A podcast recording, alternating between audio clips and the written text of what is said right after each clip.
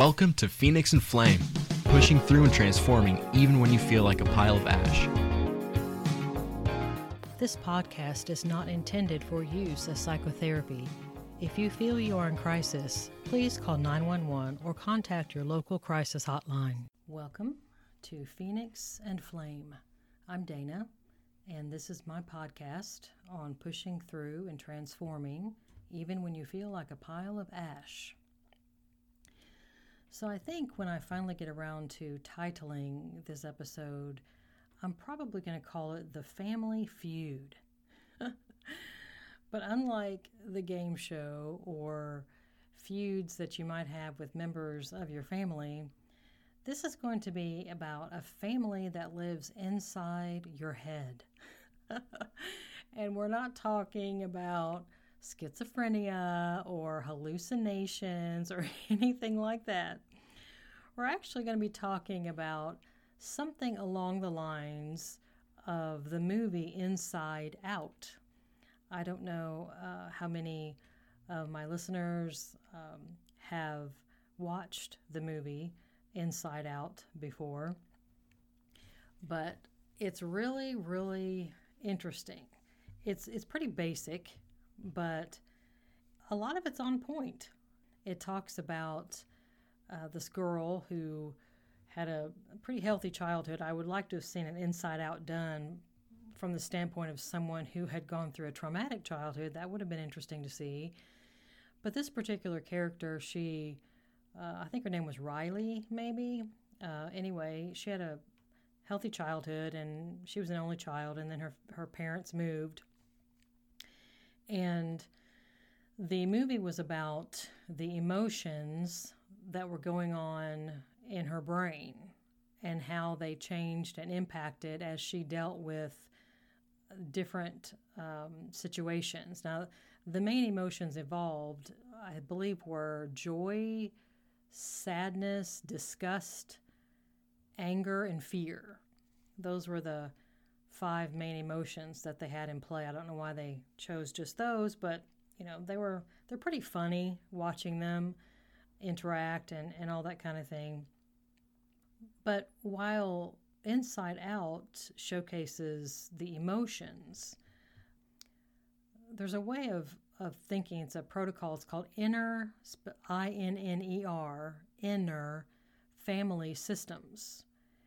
And I really like it. And I'm going to explain a little bit about this in this episode because inner family systems is more about, I guess you could call it the metaphorical family that you have, that we all have in our own mind. And it's more than just emotions. It's fa- it's a like family members, um, and each I'm going to call it an entity because it doesn't have to be human, and I'll explain more of this as we go on. But each entity has earned its membership because of interactions. Each entity has been kind of created, born into this person's mind because of interactions, because of messages and or traumas that were experienced along the way. A lot of the characters in the family were created during childhood. They're a lot stronger, those, but more can be created along the way. Now, these entities, these characters, I guess the word character sounds better than entities. we'll call them characters from now on. These characters are somewhat like kids that will capsize our ship if they're not managed. So the question is how does that happen? The cause of a lot of the the triggers, a lot of these characters that are inside our minds get triggered because of old information. So let me give you I know at this point it's sounding kind of confusing. I, I promise I'll, I'll explain it all and bring it around. But I want you to imagine for a moment that you're in a boardroom. And I'll bring this example up later and flesh it out a little bit. But if you were in a boardroom and you were the CEO and you look down your shiny boardroom table at all of the VPs that lined the sides of the table, and they're all representing different departments. And they're presenting information that you, as the CEO, have to take that information and use it to make some decisions about the company. And your job is to keep the company running well and expanding and paying bills and being very healthy. Well, if your vice presidents present you with information that is 10, 20 years old, how do you think that will impact the company? If they are presenting data, numbers to you, but those numbers are 20 years old and you're making decisions for the for the company based on those numbers, how do you think that's going to impact your company? Mhm. Exactly. So that's what we end up doing when we have these characters in our minds, in our inner family, that were created 20 years ago. And we get triggered by something that's happening the here and the now. And it causes some of these characters to chime in and start sort of driving the ship, so to say. It doesn't work well. So let's talk about the characters first of all. Let me give you one example. Personally, I, I learn much better with examples. So I talked to an individual one time, this was many, many, many years ago, and he was sharing with me that uh, he had a character in his mind that he called the bully. That every time he wanted to do something new, that he was trying to venture out and uh, kind of test the waters and try something new, that this particular character would chime in and start saying things like, What are you doing? You can't do that. You're not smart enough to do that. You're an idiot. You're going to fail. You might as well just stop before you even start because you're going to fail and you're going to embarrass yourself and everybody around you. So, when he started working with some inner family systems and named this particular character, and I'll and I'll take you through that here in just a few minutes. He named this character the bully. Well, once he started listening to a lot of the messages that the bully was conveying to him, he started realizing that the messages were really messages that he heard from his dad when he was growing up. And so that's sort of how these characters get created. And it doesn't have to be just negative by any means. Um, you can have different characters that, that, well, they represent positive experiences. Um, you know, there could be a voice that says, you can do it, you've, you got this, you know. If you're like most people, you've had a mixture of encouraging and discouraging messages sent your way, and some positive experiences, and also some traumas as well. So basically, anyone in your inner family system has earned a right to be there because of your own experiences, like I said earlier. Sometimes you know who they are, and sometimes you don't. And that's okay. You don't have to know where the voice came from. If you do, that's fine. It's a nice insight, but you don't necessarily have to. So, the first thing that's helpful to do as you're trying to manage these voices and these these characters is to imagine a place. You need a place to be. I had mentioned a boardroom earlier, and for a long time, I gave this as an example to my patients to kind of give them sort of like a, a starting example of a place because I like the reason why I like the boardroom, and I have several other examples that I'll that I'll give you as well. Because in the boardroom, you are the CEO. And in your mind, you're the one that's in charge. And you're going to have these different characters in your head. You're going to have these different voices in your head, and they're going to be there, but that doesn't mean they're in charge. unless you allow them to be in charge. If you are not in the CEO chair, one of them will be. And so I like the boardroom because it has a very definite place for the CEO to sit at the head of the table. And you have that long, shiny table that I talked about earlier. And all of the VPs sitting along the side are the different characters.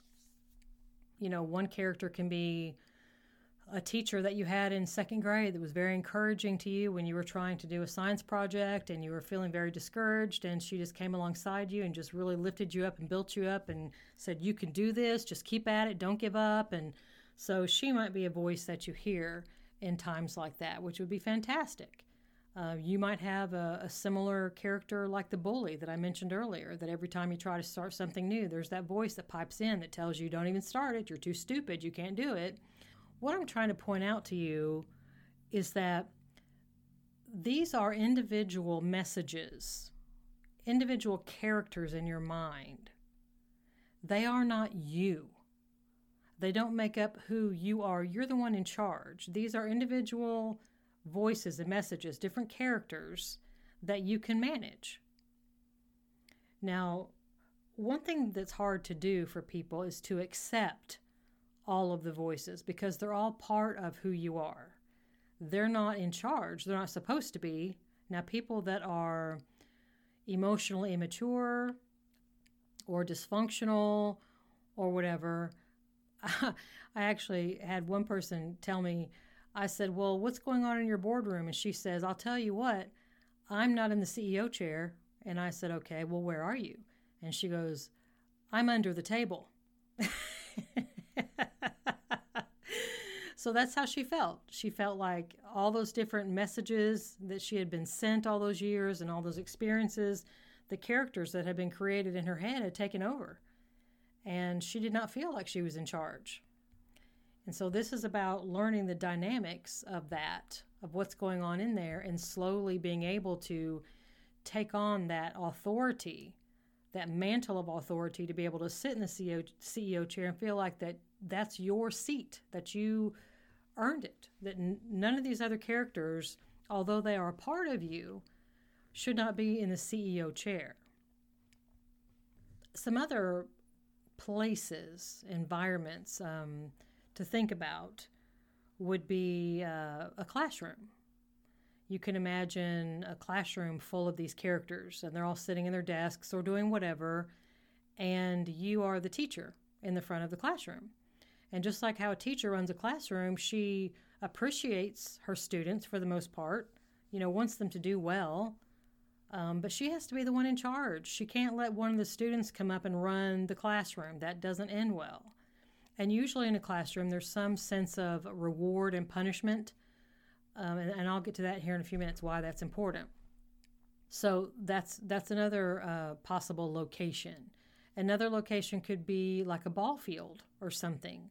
Um, you notice I'm giving you groups where there's one person who's identified as being in charge, and then there's the group that they're supposed to manage. So, like on a ball field, you can have like a ball team, and you can imagine your your location with with your characters and your inner family are on a baseball diamond or on a football field. If you could imagine it's some kind of bowling league or or whatever the case may be. Some somebody else might decide they want theirs to be in a warehouse and they they're the foreman of what's going on in the warehouse and they have workers that they're in charge of managing so it's important to get a mental image and i you notice that i do speak a lot in visual images and you'll notice the more ep- episodes of mine that you listen to you'll kind of understand that about me not only am i a visual learner but mental imagery is very important in managing what's going on mentally. Um, and for someone that might say, well, Dana, that's ridiculous. You know, I mean, all these old pictures that I have in my head, or imagining this or imagining that, that doesn't mean it's really happening. Okay, well, re- realistically, re- in reality, out here outside, what you can see outside of you, no. But two things. One, you live not in your home. You live not at an address. Where you live is in your head. that is your residence in your head. And it will be with you everywhere you go. So that's something to keep in mind. Something else that's also true is the mental images. Let, let me give you an example. Like when you go to watch movies, like back before COVID, when we could go to the movie theaters without fear of getting some uh, terrible disease from the pandemic, when movies were a wonderful thing to do, and hopefully we will get back to that because that's one of my favorite things to do in all the world. I love that escape is going to the movies. But anyway, so when you're in the movie theater and you're looking at the screen, and let's say you're watching a a horror film or some kind of really scary, scary movie, and it's it's right in the middle of the movie, and, and it's just it's so terrifying. Your heart is pounding, and you're probably like if you're with someone else, you've probably grabbed him by the shoulder and pulled him up close to you, or you might have your hands smacked up against your eyeballs, just telling the person next to you, just tell me what happens, just tell me what happens because I can't watch it. Well, technically, all you're doing is you are sitting in a chair looking at a screen with a bunch of pixels on it. Realistically, that's all you're doing. But do you see how your body is responding? Your heart rate is beating out of your chest you won't even look at the screen. All that emotion you feel in your body, all that all those physical somatic sensations that you feel in your body is because of your mental imagery, because of your imagination. None of those things that you're looking on the screen is actually happening. It's your imagination. It's the pixels. It's what it represents to you. It's the mental images that are being created in your mind. So that's why I use mental images a lot.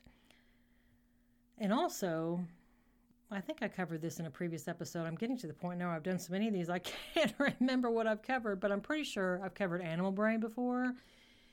And the animal brain is the part of your brain, the amygdala and the limbic system that holds trauma, uh, that gets triggered in us. The animal brain does not really speak in logic in rational terms. It doesn't understand that. But it does respond to mental images, it does respond to experiences. And so that's why I use mental image a lot.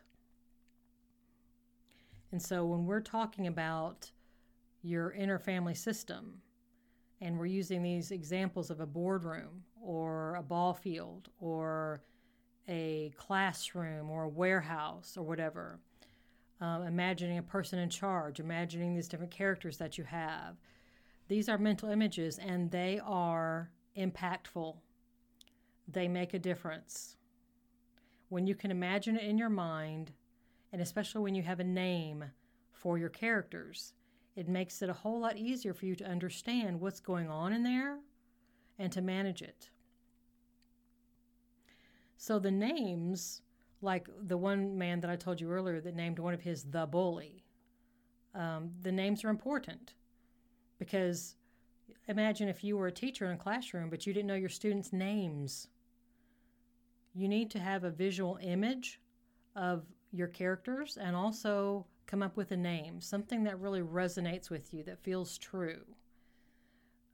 And also what you can do. In the classroom, in the boardroom.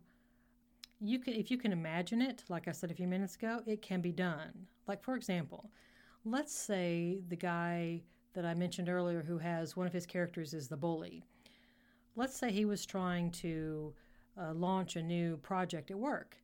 And out comes the bully. Oh, you can't do that. What makes you think you can do that? You better just stop right now. Blah, blah, blah. So, in his mind, he recognizes the bully as one of the characters in his inner family. He recognizes it and he imagines that he goes over to the bully and he has a in his hand there's a big thing here of masking tape, a big roll of duct tape actually, not masking tape, a big roll of duct tape. And he imagines that he walks up to the bully and he wraps that duct tape all around his mouth around the back of his head, around his mouth, around the back of his head, around his mouth. And goes around about five times. until he can see the bully sitting there in the chair with his eyes as big as dinner plates, but he can't say a word. And then he just goes on about his business. It makes a difference. You need to try this. I can give you a personal example. So, I didn't know that apparently I have some kind of claustrophobia. I mean, who knew, right? Until um, I had to have an MRI of my head. And did you know, for those of you who've never had an MRI of your head, that they pull you head first into what feels like a coffin? Now, I've noticed because I've had MRIs done in about three different hospitals now. Sometimes the machinery is white, which is very nice. Sometimes it's a little the hole is a little bit larger, which is nice. But the first one I went into, the machinery was black and the hole was narrow. Now, keep in mind, I didn't know that I had claustrophobia. So, and something else that's nice too to think about when you have an MRI of your head, they put something called a coil. They snap it down on your head. You're, you're, you are laid out on your back, and then they have this thing that they snap over your face called a coil so you won't move. And when just just hearing that snapping sound where it snaps you down to the table, already I could feel my heart start start pumping. But I didn't know really what was happening, okay? So, and they gave me this little, this little um, squeezy thing, this little bulb that I could squeeze that if I needed to be let out of the machine. Well, I'm like, well, okay, whatever. And so they pulled me in there, and I'm telling you, no sooner I got halfway in there and I'm, I'm squeezing that bulb. And I was about to come off of that thing. And I had never experienced that before in my life. And I'm not what you would call a typically anxious person. I just don't view things that way. And it threw me for a loop because clearly I was not in any danger, logically. Clearly, they were not trying to hurt me. Nobody was going to hurt me. I was not in any danger. No one was going to put me in any pain. I knew this all logically. And yet, that animal part of my brain did not give a shit. It was reacting. And I, I about crawled out of, that, out of that thing three different times, and they gave me the look where they looked down at you and they said, Mrs. Skaggs, you need to get yourself together, or you are going to have to reschedule at another facility with the tone and the look. And I didn't know what was happening to me. I had never had panic in my life. So I managed to gut my way through that, but something was born inside of me. That experience birthed a new character in my inner family. And what it, it took me a while to figure out what it was, but then I finally figured it out. It birthed a velociraptor in my inner family because that's what panic felt like to me a velociraptor. It was scary and it was fast and it was conniving. I'm trying to think of the uh, like Jurassic Park. Like remember the velociraptors from Jurassic Park? Whew. So I had to figure out what in the world I was going to do with this velociraptor that was in my inner family now. Okay, so I at that time I was imagining that my inner family was all in a boardroom. Well, a velociraptor's not going to sit in a chair. It was just all around that place just causing all kinds of havoc. So I imagined a, a cage that was shaped kind of like a dome that would come down over the velociraptor.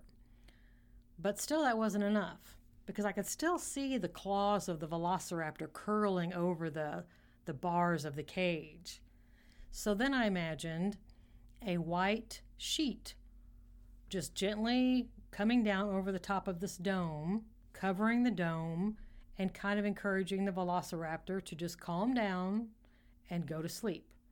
A lot like um, how you put a sheet or a blanket over an animal a carrier when you're trying to carry them like cats or whatever from one place to the next to kind of calm them down and comfort them so they don't get upset. So I imagine that same kind of covering to come down over this dome cage so that not only was the velociraptor relaxed, but I couldn't see it and I couldn't see those little uh, claws that were curving over the edge of the bars. So, this is what I'm talking about about inner family systems.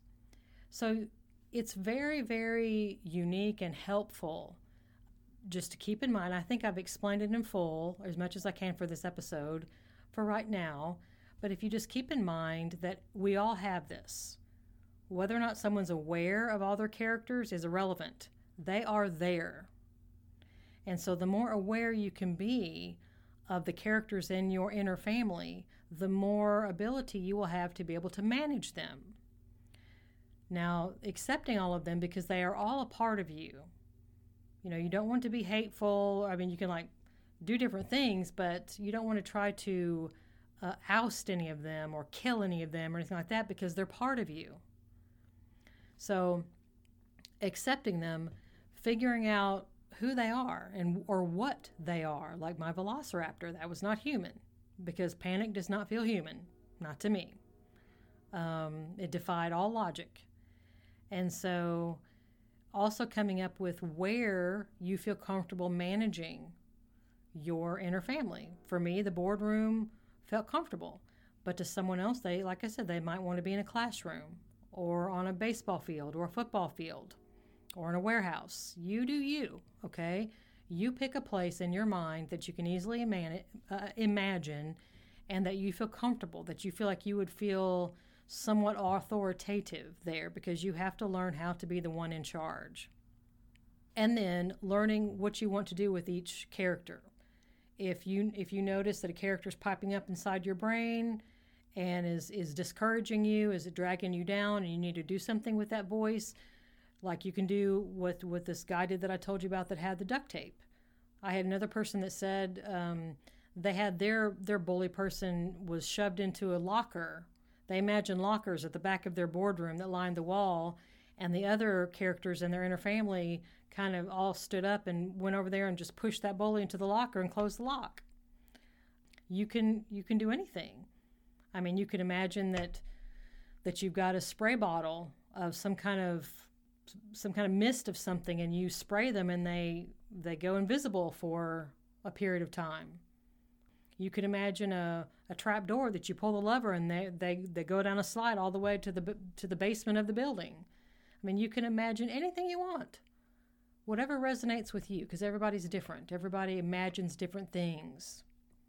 But this is just a really fun, uh, effective, wonderful way of managing this inner family that we have. And so I hope you enjoyed this episode. I hope you're able to enjoy putting it into application in your life. That's why I try to provide things in these episodes that are applicable. Because what's the use of listening to something if you can't apply it and get some use out of it, right? So use it, enjoy it, apply it. Um, if you've heard anything in this episode that's helpful to you, then I would strongly ask and share, ask that you would share it uh, with other people that you feel like it might benefit. Um, share it on social media, however you like to do that.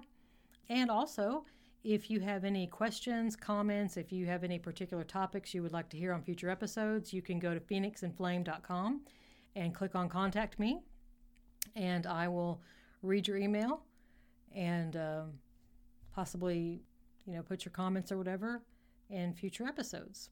So I hope you have a wonderful rest of your day. And again, this is Dana on Phoenix and Flame.